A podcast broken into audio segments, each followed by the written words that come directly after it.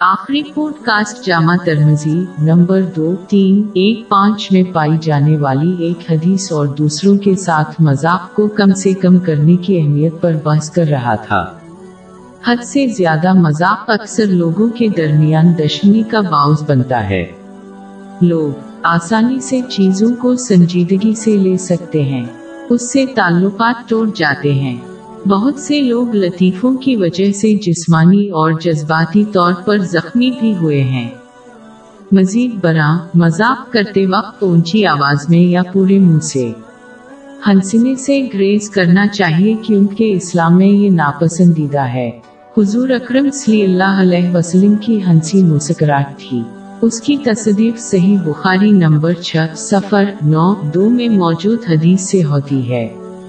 مسلمان کو مذاق کے دوران بھی چھوٹ بولنے سے گریز کرنا چاہیے۔ یہ انہیں جنت کے وسط میں ایک مکان حاصل کرنے کا سبب بنے گا۔ اس کی تصدیق سن ابو نمبر چار آٹھ سفر سفر میں موجود حدیث سے ہوتی ہے۔ اس حدیث کا مطلب یہ نہیں ہے کہ ایک مسلمان کو ہر گز مذاق نہیں کرنا چاہیے۔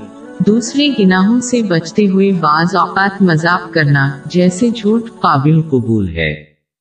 حضور نبی اکرم صلی اللہ علیہ وآلہ وسلم کبھی کبھار مذاق کرتے تھے۔ اس کی تصدیق جامع ترمزی نمبر ایک نو نو سفر میں موجود ایک حدیث سے ہوتی ہے۔ یہ حد سے زیادہ مذاق ہے جو کہ ناپسندیدہ اور گنا ہے اگر اس کا تعلق گنا سے ہو۔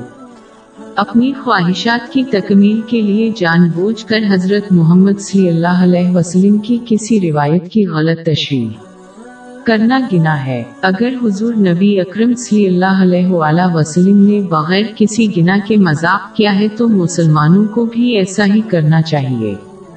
اور اپنی خواہشات کی تکمیل کے لیے حد سے تجاوز نہ کریں۔ اس کے علاوہ لوگوں کے ساتھ خوش مزاج رہنے میں بھی بڑا فرق ہے، جیسے مسکرانا اور حد سے زیادہ مذاق کرنا۔ خوش رہنا اللہ کی نوت ہے۔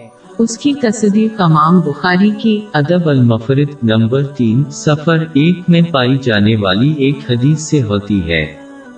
یہاں تک کہ دوسروں کو راحت بخشنے کے لیے مسکرانا بھی صدقہ کے طور پر درج ہے۔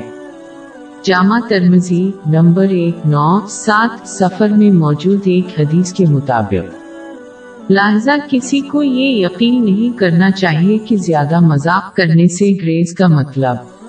یہ ہے کہ لوگ ہمیشہ اداس اور افسردہ موڈ میں رہیں۔